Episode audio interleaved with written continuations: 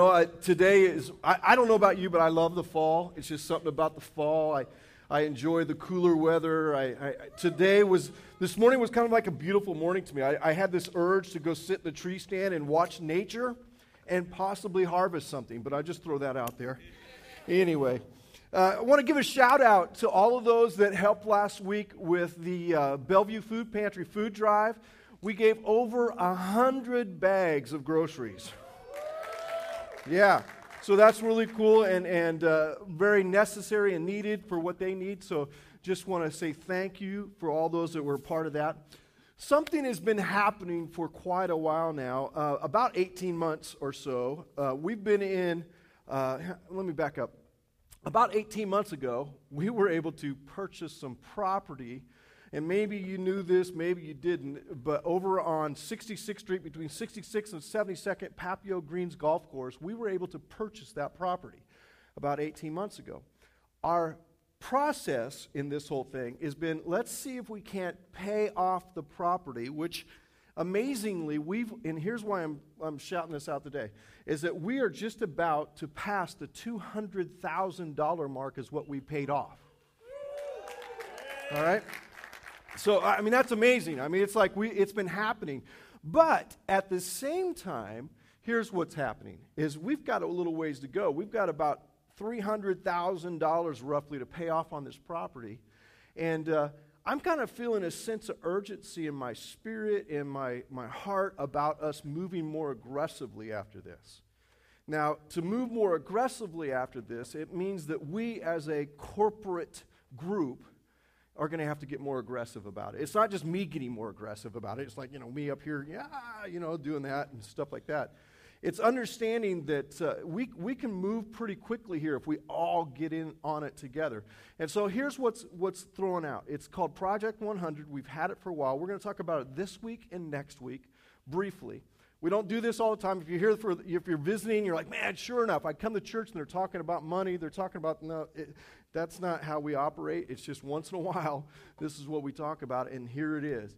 Uh, but Project 100, simply this, is a focused approach for us to be able to pay off that $300,000 as quickly as possible because here's what happens that allows us to move to the next step, which we can begin the building phase, if you will, on the property. In other words, we, we have to pay off the property so we have the down payment thing going on to make it happen we can't carry all of it at the same time. So it's kind of a, an aggressive thing, and it positions us to do some really cool stuff. So that's what we're doing. That's what Project 100, 100 is all about. And then, so really, all it is is saying, hey, let's get as many people as possible making a commitment to give monthly to pay this thing off. Not just so, hey, we paid it off. No, so we can begin to move forward as a church and actually see more and more lives change. Here's what's happening right now we are running Last week we had almost 400 people in church last week. Yeah, yeah, no kidding. I mean, we're talking just, I don't know where you all coming from, but you just came and there it is. But I think what's happening is God has positioned us as a church for a time like this. And it's happening. And so we need to start thinking about the next 12, 24 months, 36 months now so we can get ready for the things that God's going to do around the corner. So the, all those things are taking place, and, and, so Project 100 is part of it. So here's the goal: the goal is to pay it off simply as quickly as possible. Our plan is to have at least 100 people sign up and be a part of it. Jennifer and I, we've been giving $100 a month for 18 months now. We're going to give $100 a month for the next 18 months or whatever. You know, we're just going to keep doing it because uh, we just hey, we're going we're going to keep plugging in there. You know, I mean, so it's, it's not, that's not our tithe. That's just above and beyond. We're saying, hey, we want to be a part of this. Now, if everybody did that, 400 people, dude, we'd be, yeah, yeah, we'd be done like tomorrow, you know, that kind of, or if somebody just gave you a million dollars and you don't know what to do with it,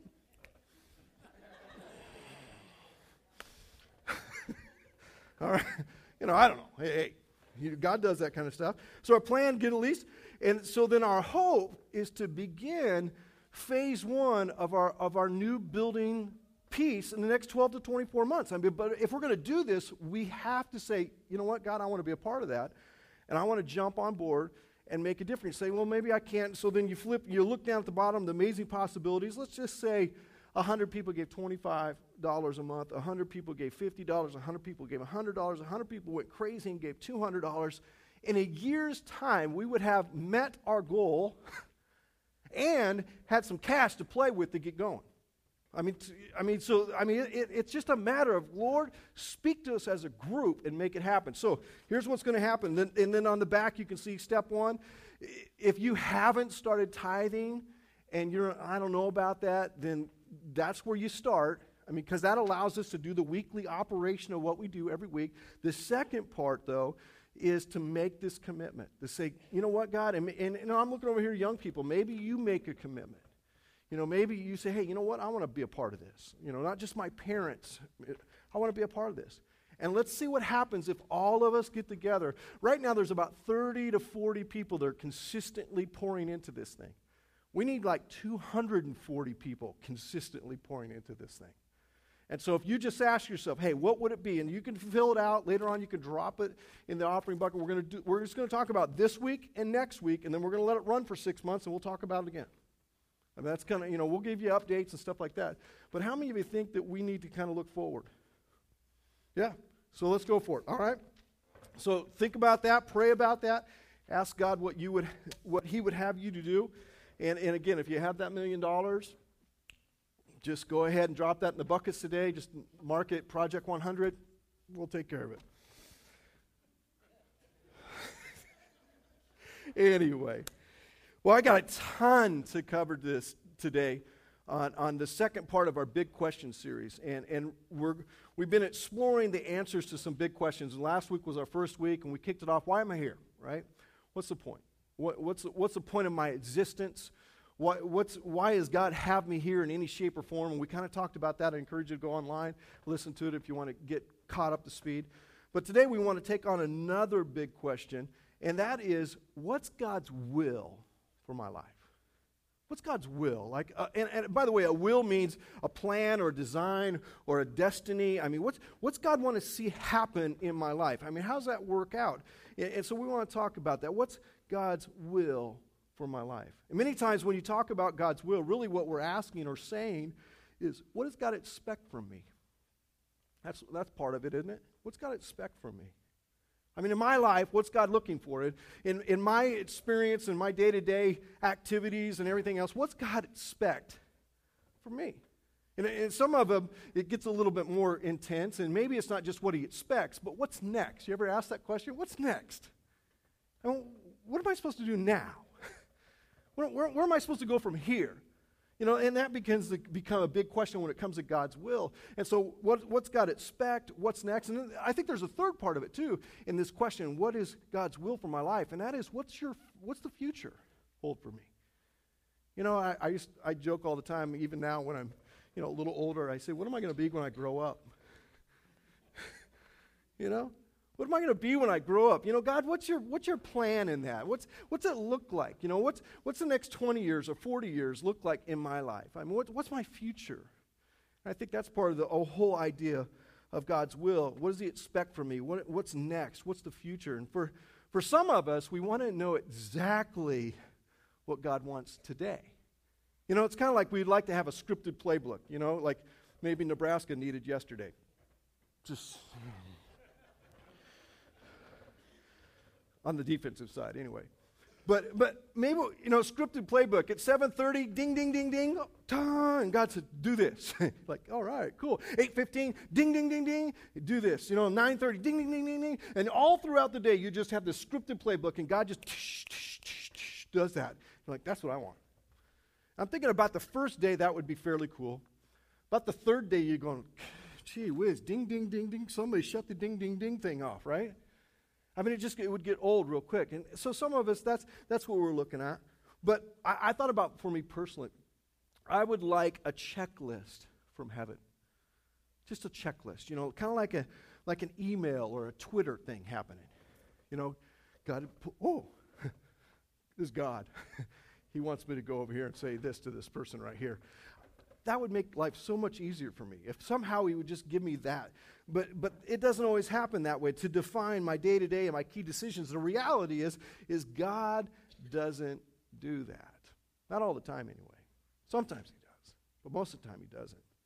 Now, I'm, I'm like you. I've wrestled with this whole idea of what's God's will for my life. I, I've wrestled with it. I mean, there's been points in my life where I couldn't understand why this was happening. I couldn't figure it out. I mean, when, when our daughter passed away in a car accident, yeah, trust me, what, what's going on? What's your will in this, God?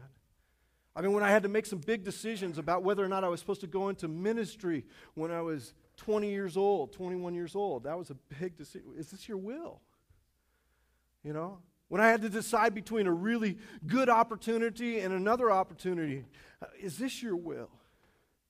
Purchasing a house at a certain time or doing different things. I mean, you wrestle with some of those things. What's God's will? And we all wrestle with that all the time. And so hopefully we can talk about that. So here's a couple problems though.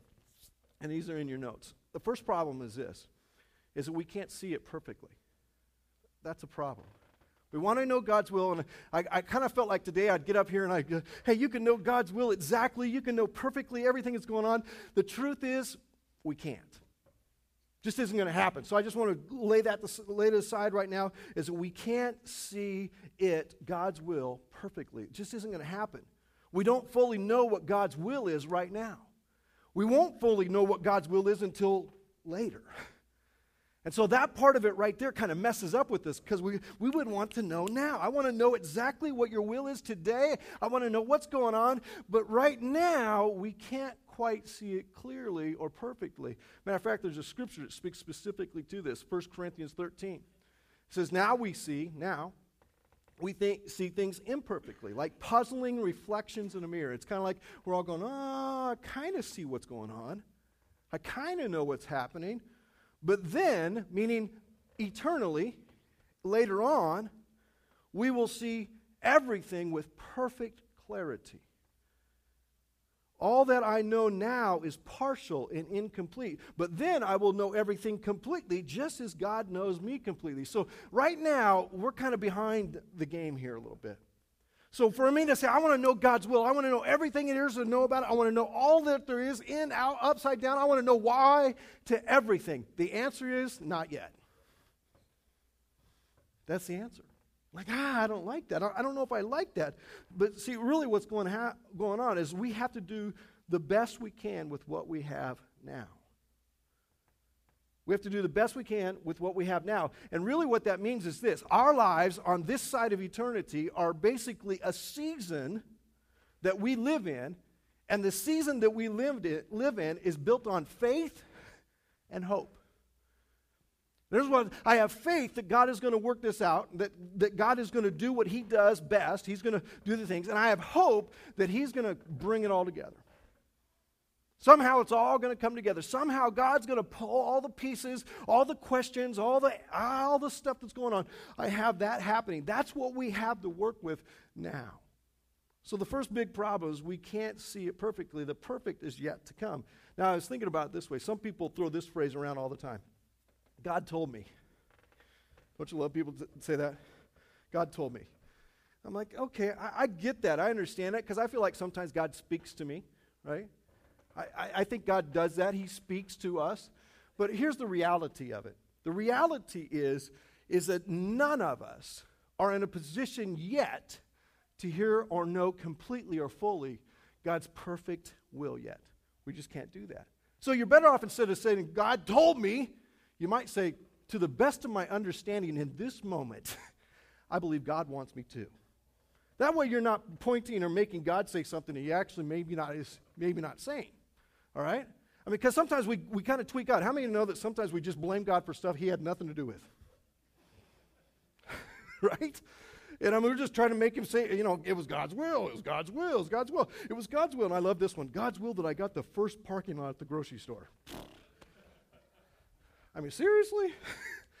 All the other pathetic people that parked core out there, God didn't like? I mean, what, you know, What's going on with that? So, I mean, you got to be careful with that. So, so just understand, we can't see it perfectly yet. The second problem is this, is we don't always want to know his will. That's the reality. The reality is, is not all of us are going, yeah, I want to know God's will. I want to go God's will. But, but really, when it comes down to it, we might not want to know it as bad as we act like we want to know it. Because, here, and here's why. We, we tend to kind of reject some of the idea of it because if we actually knew what God's will was for my life, it might require a change in me or my direction. I don't know if I want that. I mean, I kind of like the idea of talking about God's will, but I don't know if I actually want God's will. I don't know if I want to have it like really part of me. I just kind of like the idea of it. You know, I mean, you know, God's will. I'm in God's will. But man, sometimes when God's will comes around, it challenges you to make a decision that changes the course of your direction. And so you have to look at that. So that's the second big problem. So, what is God's will not? All right, let me, let me go through that for just a few minutes. So, the, the two big problems can't see it perfectly. Secondly, is we don't always really want it. We tend to have kind of some resistance naturally in that. But what is God's, what, what, what, what God's will is not, and let me just look at a couple things here. And there's all kinds of them, by the way. There's tons of them. But I'm just trying to simplify it for us today. And the first one is that it's not God's will that anyone would be separated. And I'm not talking like separated in marriage, you know. I mean, that's true too. But I mean, I'm talking about separated in relationship to God. That's not God's will. I mean, it wasn't God's will that Adam and Eve would, would reject God's promises and reject all things and get kicked out of the Garden of Eden. It wasn't God's will. God's will that there would be this perfect relationship and that nobody would be separated. So God's will is not for anyone to go to hell or to be controlled by sin. That's, that's just not God's will. I mean, it's not God's will in any shape or form. He said, Man, I'm just kind of walking around looking for somebody I can send to hell. Just the opposite. God isn't looking around at people and saying, Man, I, I, I, just wanted them to be in sin. I just wanted them to be captivated and mastered by it and, and a slave to it. I, that's what I wanted. That's not God's will. Never is God's will. Ever. Ever. So, God's will is, is not that anyone would be separated. Matter of fact, there's a scripture, I think it kind of sums this up as first, I mean, 2 Peter 3. It says, The Lord is not, isn't slow to do what he promised. Okay, and what it's talking about here is he's not slow in bringing judgment. In other words, eventually God's justice has to come to be. All right? And, and eventually, there is this side of God that's just, not because he wants to see anybody punished, but because it's the character of who God is. And so it says, the Lord isn't slow to do what he promised, as some people think. In other words, like God doesn't really care. No, he does. And then it goes on, rather, he is patient for your sake. And here's what's happening. Because God doesn't want anybody to be separated, He is being intensely patient with a bunch of stupid, idiotic people, many times like you and I. Right? I mean, he, he's just not doing that because God's will is not that any be separated, so he gives every possible opportunity, even to the point where the broken world seems like it's out of control and things are happening left and right. And God is up there going, No, I want to give everybody as uh, much opportunity to come back into relationship with me. I don't want to see anybody separated. And so it goes, goes on. He said he doesn't want to destroy anyone. He doesn't want to destroy anyone, but wants all people to have an opportunity to turn to him and change the way they think and act. So here's the deal it's never, ever God's will that somebody would be separated or cast off away from God. Just the opposite. God is doing everything possible He can to bring as many back to relationship to Him as possible. That's what God is doing. That's God's will, what it's not, and what it is at the same time. Second one is this is that God's will is not necessarily the easy road. It's not necessarily the easy road. How many of you think that It'd be nice if every time God's will came up, that it would just be super easy. Anybody? I mean, I would like that. I would like, God, can you just make it easy? but a lot of times, God's will is not necessarily the easy road. Often, it's actually hard. Like, why would He do that? Why, why, would, why would God's will be hard? I mean, I, every time, I, one of the questions that I'm going to ask God when I get to heaven, I'm going to ask Him, God, why'd you make it so hard? And I kind of already know the answer, but I still want to ask him because I want to put him on the spot. I mean, so, so all that's going on. So God's will is not necessarily the easy road. Sometimes God's will is difficult and challenging. See, some of you today, you're, you're in or you've come out of or you've been a part of all kinds of difficult, challenging situations. And you're like, how can that be God's will? How can God possibly be in that? Or how can God possibly use that? Because a lot of times it isn't necessarily God's doing, He allows things to happen. Why, why would that ever take place? Well, God's will is not necessarily the easy road. Sometimes God's will is difficult and challenging. 1 Peter 3 says, Remember, it is better to suffer for doing good. You're like, I don't know how that can work. If that is what God wants, that's His will, right? If that is what God wants, then to suffer for doing wrong. And let me kind of break this down a little bit. Is it, let me just ask a question. Is it God's will that I suffer or go through difficult times? Is it God's will? Can it be? Can it be that? Yeah. And the answer is Yes. It, it's, it's definitely God's will at certain points along the journey that God would allow me to go through a difficult time. He would. Like, I don't know if I like that. Well, it's he's up to something though. And so so sometimes God's will involves suffering and sacrifice. In other words, I give something when I don't really want to give it, or I give more than what I really have. He says, sometimes God's will involves suffering and sacrifice because it is more, and listen to this closely, it is more about my development as a person than it is about my situation or my place. That's a huge. It's huge to understanding God's will. And here's why it's huge. Because many times when we think about God's will, we just think about situation and we think about place. Where does God want me to be? I mean, I used to do interviews with college students all the time about going into the ministry. And one of the first things, I'm looking for God's will. And when they said that, really what they're saying is they're looking for the place. And I'm like, you know what? That's probably not God's will anyway. God's more into you than he is the place. God's more into you becoming what you were created to be than he is to a geography place. Now, sometimes he does have a specific place, but we'll talk about that in a little bit. But more often than not, he's more into what you are becoming as a person, your character and the development of you as a person, than he is to the place or the situation that you're necessarily, necessarily a part of. So, when suffering happens, our response, here's what our response needs to be it needs to be that I hold steady. I hold steady. In other words, because I'm going through that, I can't bail because God might be actually developing something in me that is greater than the situation or the place that I'm actually at. So I need to hold steady. Sec- here's, a, here's another one about God's not necessarily being easy, is that sometimes God's will is actually hidden. I don't like this. Just let you know. I like everything about a table. I like to know exactly what God's doing, when He's doing it, how He's doing it. Matter of fact, I demand it. How good that did. Nothing happened. I'm like, God, I want to know. I want to know exactly what you're doing in this moment. But sometimes God's will is hidden.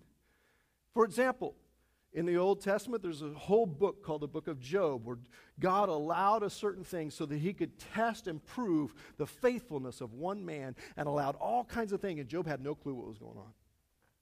Had no clue what was going on. I mean, it, Moses. Moses was one of my, my heroes in the Bible. He, he actually tried to fix things in his own power and kind of got ostracized for 40 years on the backside of the desert. God's will was hidden for a long time. And then he showed up.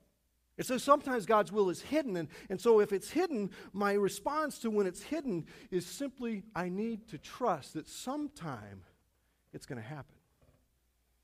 Sometime I'm going to come to the place where it's going to make sense. Sometime I'm going to come to that moment where all of a sudden it all comes together and I go, oh, that's what God's been doing. Sometimes it's hidden. Here's another one. Sometimes God's will is aggressive. You ever been hunted by God? That's scary. I was hunted by God. I was in the party mode, and every time I turn around, I'd be running into somebody and say, Hey, you know, you're supposed to be serving God. How'd you find me? Where'd you come from? Every time I turned around, it was, it, was a, it was one more thing that God was speaking and saying, Hey, you are supposed to be following me. You're supposed to be serving me. And I was like, Ah. And it was aggressive. He was the hound of heaven. He was chasing me. And sometimes God's will is that. and it's aggressive and it's, it, and it's open. And, it's, and a lot of times that's when it's very specific. And you know you need to be doing something. God doesn't do it. Classic example from Scripture. Anybody ever heard of Jonah? Jonah came and God said, Hey, here's the deal. I want you to go and tell these filthy, nasty people that if they don't repent, I'm going to blow them all out of the water. They're going to, they're going to get judged. God doesn't want anybody, but He's going to give them an opportunity, right? Jonah says, I don't want to do it gets thrown into, goes and tries to run away. God chases him, catches him, all these kind of things. And the whole story comes around the fact that God is aggressively desiring his will to be accomplished. Sometimes it's aggressive, and it happens that way. So, what do you do when it's aggressive? Here's what you do when it's aggressive you yield. In other words, you do one of these whatever you want. I'm not going to fight it because when I start fighting your aggressive will, boy, I'm, I'm fighting against God. I'm fighting against His design. I'm fighting against all these things. And so I don't want to do that. So it, God's will is not that anyone should be separated. God's will is not necessarily easy road. So what is God's will? What is it? What's God's will? What does God want? What does God expect? What's the future? And there's two areas of this I think that need to be addressed today. There's general, in other words, generally speaking, all of us, God is speaking to. And then there's specific. It's the specific decisions, it's the specific moments that I have in life that I have to wrestle with. What do I do there? What's God's will? So, general, you know, what's God expect for or look for in all of our lives? And there's I, three things. And again, there's more than these in Scripture, but I'm just trying to zero in on a few. And first one is this God's will is that we would partner with His plan that we would partner with his plan. Here's, here's what's happening God's up to something, God's doing something. God's, God already has a will. God already has a design. God already has something that He's trying to accomplish. He's already full stream, full ahead. It's happening. God's got a plan. My part in that is that I would partner with His plan. Now, now listen to this scripture, Proverbs 19, 21. It says, You can make many plans. In other words, you can have your own plan. You can come up with your own design, your own idea what it is. But then listen to what it says here. It says, You can make many plans, but the Lord's purpose will prevail. And really, what that's saying is this is that God's ultimately, God and His design and all the things that He's doing is going to come to pass. His plan is going to work. So, our primary, all of us, everybody in this room, is that we would somehow partner with His will, what He's doing, what He's already trying to accomplish. Ultimately, God is directing the whole show. In the end, it's God's will that will stand above everybody else's. It's not going to be mine, it's not going to be yours. So he's directing the show. And really, the question is the big question is, is where will I be in relationship to this plan that God already has going? Will, where will I be in relationship to His will? Will I be outside it? Will I be resistant to it? Or will I be part of it? Where will I be? How will I interact with that? What's, what's going to happen? And God's will is that I would partner with His plan. And it's a good plan, by the way. Jeremiah 29 11 says, For I know the plans I have for you, says the Lord. They are plans for good and not for disaster to give you a future and a hope. In other words, God's saying, My plan works for you. Partner with me. Become part of what I'm doing. And, and you're like, well, what's God's plan? Well, God's plan is simply this is he wants to restore a broken relationship with humanity so that he could spend eternity hanging out with them. That's God's plan. So you're like, wait a minute, he wants me to partner with that? Yeah, he wants you and I to partner with that. So coming, being a part of this is partnering. Understanding that every moment that I have in life might be an opportunity to be a part of that plan, that's partnering. And so I begin to go, oh, okay, that's God's will for my life, that is that I would be part of what he's doing. Jesus, it said, came to seek and save stupid people. So maybe I should partner with Jesus and helping him to reach out with people that are rejected and resisted and say, wait a minute, God actually likes you. Be a part of that. Second one is this God's will is that I would worship him with my entire life or our lives. God's will is that we would worship him with our lives. And really, what that means is God's will is that we would bring glory to God in everything we do. that our lives would honor the Creator. It's recognizing here, and listen to this closely. It's recognizing something His greatness and my smallness. It's recognizing that He's the big deal and I'm just a small part of the big deal. That he's doing something incredible. He's placed stars. He's done all kinds of different things all over the place. He created me. He's shaped me. He's molded me. He's made me just for him. He's a big deal. And I'm small, and he's allowing me to be a part of it. Matter of fact, he's even doing big things on my behalf, and that being Christ on the cross. He's going through all those things. He's making that happen, that God would help us to understand it's recognizing His greatness and my smallness. And I, and I, I stumbled into this text in Romans chapter 11. And it says this, and, and it's interesting because the verses I was looking at was actually Romans 1 and 2, which we'll get to in just 12, 1 and 2. But I backed up and just said, what's he talking about right before this? And it's interesting. Here's, here's what he says Paul is talking, he's trying to help people understand the will of God. Oh, how great are God's riches and wisdom and knowledge. He's great. He's big. He's awesome. He, God's everything, man. He's, he is it. And then he goes on, how impossible it is for us to understand his decisions and ways. Kind of going back to that verse we started with, isn't it? that we are probably not going to realistically grab a hold of everything that God is. Then he goes on, he says, to understand his decisions and his ways, for who can know the Lord's thoughts? Or who knows even enough to give him advice? Anybody ever try to do that? God, I think what you should do today is this. God, if you would just get on my plan, everything would be cool. God, if you just follow my lead, man, we're going to go somewhere. yeah, I don't think that's part of it. So, who knows enough to give him advice, and who has given him so much that he needs to pay it back? In other words, going, man, I owe you big time. God's going, whoa, whoa, whoa, whoa, whoa. I owe you nothing. Matter of fact, you owe me everything. Matter of fact, I've given you the very breath that you breathe. Everything that is in you, that you have, is from me.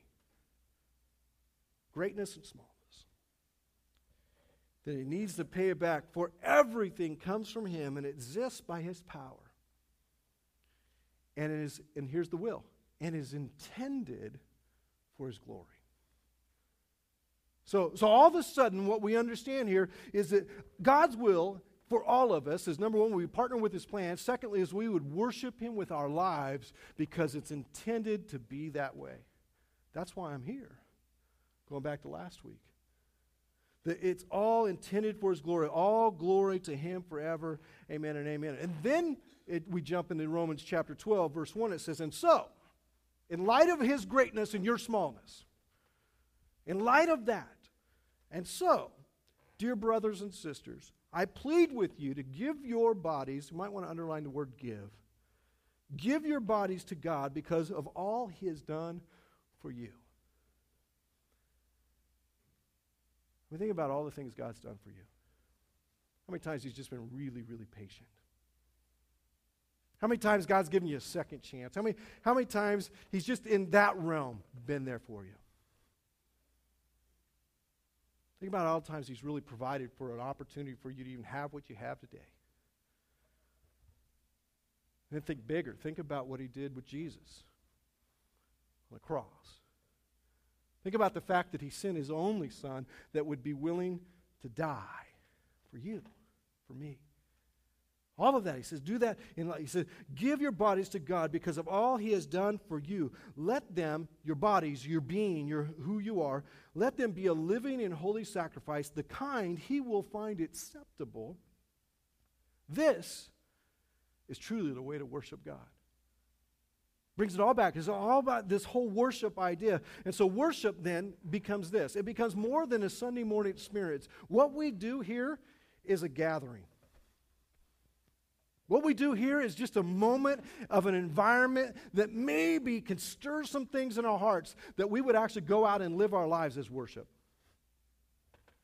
Like, whoa, whoa, whoa. I thought the worship was when Duran and that team got up and we sang the song. No, that's just a song that we sing about God. So, so what, what's going on here? See, worship is more than a Sunday morning church service. It's making everything you do an act of worship before God. So here's here we go. When you go to the Nebraska game, it's an act of worship. You're like, whoa, whoa, whoa, man, that might be contrary. There, some of the things that were happening at the game and some of the things that I said, I mean, you know, I didn't just say, come on, ref. I said, ba ba ba ba ba ba ba ba. That wasn't worship. Everything. So, so when I go to the Nebraska game, it needs to be an act of worship. In the tailgate area, in the game, and after the game. just, just throwing it out there. Or, or when you go to work, it's an act of worship. Lord, I'm giving my body, I'm giving my life because this is your will for me that I would give it away. It's an act of worship. Or, or, or when you're at home and you're interacting with the kids and your wife and your neighbor or whoever it might be, it's an act worship. Because God's will is that, that I would do it 24 7. It would be giving it 24 7, not just here that's not worship, it's my life. That's God's will, is that I would bring glory to Him and give it away. And by the way, underline that word give. W- worship means to give your whole life. It means you give. So worship is giving an offering. Worship is lifting our hands and giving it in praise, and it, it's giving it in service. I mean, all these things, it, it encapsulates this idea of worship. Third one God's will is that we would be different for God. So God's will is that we'd partner with his plans. God's will is that we would worship him with our lives. God's will is that we would be different for God. You know, everybody wants to be different, don't you? I mean, nothing, nothing drives you more nuts than you walk in a room and somebody's got the exact same outfit you got on. Pfft. Man, I can't believe that. That's why I always wear stuff that I think nobody else have. And I'm looking around here, I think nobody else. And if everybody comes with this shirt next week, I'm throwing this one away. But we all want to be different. We, are, we just, that's what we want. But see, God said, I want you to be different for me. Kind of goes something like this 1 Thessalonians 4 3, the first part of it says, God's will for you is to be holy. Holy. Big churchy kind of word, but it really means a simple thought. And, and here's what it means the word holy means to be set apart, to be different for God. I'm not going to be like everybody else because that's not God's will. God's will is that I be different for Him. I only be His. And what it means is simply this is that I'm available, available exclusively for His use. I'm reflecting His heart and character only. That's what I'm supposed to do. That's what it is. And so the point is, is don't be like everybody else. Be like God. Dare to be different because it's God's will. Not dare to be different because you want to be the only one like that. No, dare to be different for God. That's His will. That's His will. So, second, there's, there's another verse here. Uh, verse 2, it says, uh, Don't copy, and he kind of gets in this whole don't, don't be, uh, be different for God. Don't copy the behavior and customs of this world. In other words, don't take your cues from them. But let God, but let God transform you into a new person by changing the way you think. Then, you will learn to know God's will. Wait a minute, there it is. then you will know, learn to know God's will for you, which is good, pleasing, and perfect. I thought we couldn't be perfect. We'll talk about that in just a second. So here's three points real quickly from this verse. And I'm fly through them. First point is this is you can't find God's will in your life if you are living in opposition to God's character. You can't get there from there. Say, I want God's will, I want God's will. But I don't have the character or the difference that God calls me to to be different. You can't get there from there. You can't find God's will for your life if you are living life in opposition to God's character. Can't do it. Number two, second, and this right from this verse, you can't find God's will for your life if you have not allowed God to change you from the inside out. In other words, I can't will myself into it. I've got to allow God to touch the very core of who I am by the work that Jesus did on the cross. I'm accepting that, and there's transforming, morphing power that happens in that. I can't find God's will unless that happens. Third one is, is the more I allow God to define my life, the more I allow Him to be part of my thinking processes, the more I allow God to define my life, the easier it is for me to see and experience God's will for my life. In other words, understanding God's will is a learning process. I engage in the learning, and God begins to reveal to me His will again and again and again. Is anybody learning anything from this? Because I feel like I'm just flying. Okay, all right, here we go. So, what's God's will specific? So, that was God's general. That's what God wants for all of us. Here's God's will specific. What is God wanting me to do with my life? What should I do? Is it God's will for me to take this job? Is it God's will for me to move? Right? Get married. Is it, is it God's will for me to change jobs? Is it, is it God's will for me to buy this new car or this new house or buy this or that? It, it, what's God's will for my life? And actually, it's connected with what we just said. And there's a few filters, and there's three filters. And, and it was interesting because when I, I put together the filters and as I thought about it, it actually connects right back to the verse that we just read. Those last three phrases, those last three phrases that say it's good, it's pleasing, and it's perfect, that's when I find God's will. These actually go right in line with these three filters. And here they are. So you're saying, well, how do I figure out what God's specific will is for my life? Here it is. Number one, filter number one. What is my motive? What is my motive? Not your motive. What is my motive? You know, what, what, what's and here's what that has to do with it. Is this good? Right from the text. Meaning, does it have integrity that brings benefit? That's what that word good means there. It, there's integrity, there's morality in it, there's a rightness about it, and because of the rightness, it brings about benefit. And so I'm asking myself, what is my motive? Am I, am I just trying to avoid a difficult situation by making this decision about my will? you ever done that? You just look at something and like, you know what? I, I think it's God's will that I don't be a part of that because that's too hard and that's too difficult. Remember, though, it's not always easy road that God's will is found. And so my motive, I just want to get out of it. Well, mm, I don't know if that's necessarily the benefit that God wants to do. A lot of people bail and they miss the will of God because the motive is, is I don't want to have to deal with anything hard. Okay? Or, or here's another one. Am I trying to avoid a difficult situation? Am I trying to take the spotlight? Really, I'm just making this decision so everybody sees me. so they can see how awesome a person I am and how able I am and how cool I am and how uh, all these different things. And just says, da da. Like, whoa, whoa, whoa, whoa, whoa, whoa. The spotlight is supposed to go for somebody else, not you. Remember? It's his greatness, my smallness. So am I trying to take the spotlight? Or am I just wanting to do what I want to do? Right? I just want to do what I want to do. I, I, I, just want to do that. And so the question then about motive comes back to is this an act of partnership? Is this an act of worship? Is this an act of holiness? Is it good? Does it lead to the benefit that God wants? And so the key question is all, is all this about me or about Him? That's the question I ask to get a specific de- decision on what is God's will for my life. So, next one. Next one has to do with that, that word perfect, because I put them in kind of a weird order here. But what will be my destination? In other words, does this lead me to a perfect place or a place of compromise? You know, a lot of times we just have to ask ourselves, where is this leading? Where's this going to go? If I, if I make this decision about what I think God's will is, does this draw me closer in relationship with God or further away? Does this prepare me for my final destination or does it make me miss it? Where's this taking me? Not always do we know. Again, we don't see everything perfectly, but what's, where would this probably end up? If I move in with this person, is this going to be what I want to really be a part of?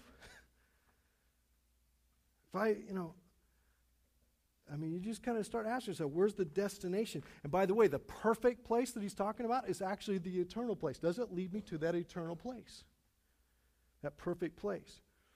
Andy Stanley wrote a book called The Greatest Question Ever, and basically it goes something like this Based on my past experiences and my current situation and my future hopes, what's the best decision right now?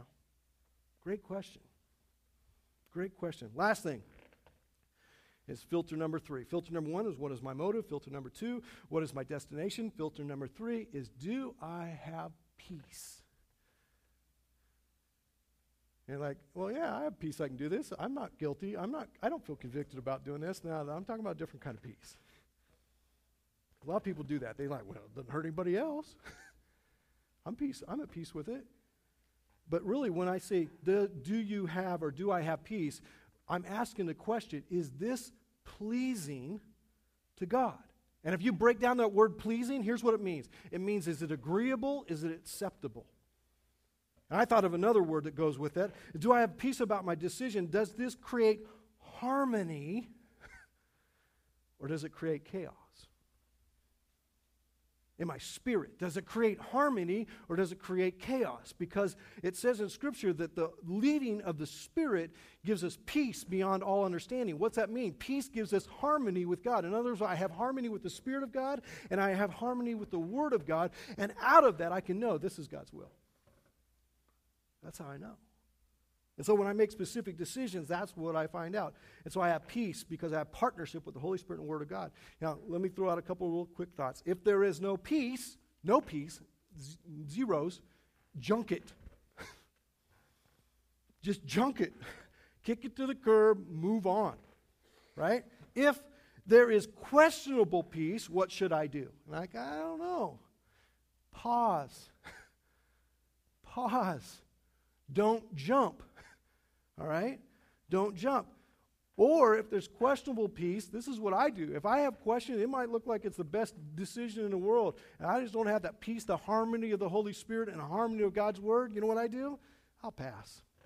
And here's what I've realized when I've done that I survived, and I probably did better when I passed. Does that make sense? Let me close. So, how does God speak His will? He speaks His will three different ways. He speaks through His Word, so you got to ask, is it in the Word? Does it line up? He speaks by His Spirit. Does the Spirit give me peace? And He also speaks by God's people. In other words, you get the wisdom of those around you and say, hey, what do you think? That's how it happens. So, wrap it all up. Here's, here it is. Man, I've just, just, you guys okay? I mean, I just gave you like about five messages in one day. So here's it, here it is. Finding God's will. Living God's will for our lives all of it, it's partnership, it's worship, it's being different, right? That's all of us. Specifically, though, I'm asking questions motive, destination, peace. Motive, destination, peace. I'm specifically asking that about this thing right here. What is it? And so it all comes back to this one thing finding and living God's will is all about surrender. And I don't think that's in your notes, but you can write it down maybe. It's all about surrender. It's being yielded, listen, it's being yielded to the decision of another. Who's the other? It's God. What I'm saying is God's will for my life is that I would be yielded to the decision of another. I'm surrendered to that. I've given my body. I've given my life. I've given everything. I'm given it. It's all about you. It's not about me. So when you go through hard times, you realize, well, maybe God's doing some stuff. I don't really understand what it is because it's hidden right now. It's difficult. It's a, all these different things. You go, okay, I can, yeah, all right, I'm with this. I can do this. Jesus taught us to pray, Your kingdom come, your will be done on earth as it is in heaven. Basically, what he was saying is that when we come before God, we surrender to his will and we find our will. And so, what do I do with God's will for my life? You simply say this Lord, you are the potter, I am the clay. You are God, and I am the one that you're shaping and forming. I surrender to you. And you're saying, Well, I've never experienced this in any shape or form. Well, it all starts, remember, you can't get God's will without being transformed in your hearts by the power of what Jesus did on the cross. So, as a team comes up, I want to ask you a question. Number one is this is have you started the process of living out God's will for your life by being transformed by what Jesus did for you on the cross? In other words, you came to the point where you realize I am And here's where it starts I am in desperate need of what Jesus did for me on the cross. That's the transformation. That's the renewing step that happens. It's, I finally realize, you know what? Man, I'm blowing it. I've been making decisions based on my plan, and God's plan been 100 miles away, and I need to allow Jesus to transform my heart. If that's you, would you just wave your hand out so, at me so I know that's you? Yeah. Yeah. Yeah. Yeah. And secondly, you're here and you're saying, you know what? I've been wrestling with God on this whole will thing because I haven't made the things like worship and partnership and different a big deal in my life. I've just kind of let it be casual. And I've missed it. I need to come back to it. I need to say, God, here's, here's where I need to be. And that's you. And you would like for somebody to pray with you right now. And I'm going to pray with you. Just wave your hand at me. You say, That's me. Yeah. A lot of us in the room. Lord, I ask today, excuse me, I ask today, first of all, for those that are realizing for maybe the very first time that they need a relationship with Jesus, the transformation from a sinner to a right relationship with you by what happened on the cross, Jesus paying their price. Lord, we ask together and say, God, forgive us for everything that we've done that's been in opposition to you. Lord, I believe that the power of what you do on the cross can give me life right now. And so I just simply open my arms and my heart and say, God, come in. Change me. Renew me. Make me a different person from this moment forward. Lord, I pray also for those today that have raised their hands and say, God, I've been being casual with your will. I've been being comfortable with it, and I've careless even. Lord, forgive me, and may I come back to understanding, to that understanding of your will, that it's about worship and it's about partnership. It's about being different and holy for you. Lord, forgive me. May it be a brand new start right now. In Jesus' name, amen.